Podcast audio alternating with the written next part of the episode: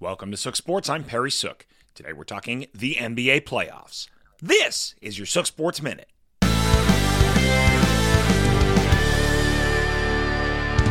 Just getting started. The NBA playoffs are underway.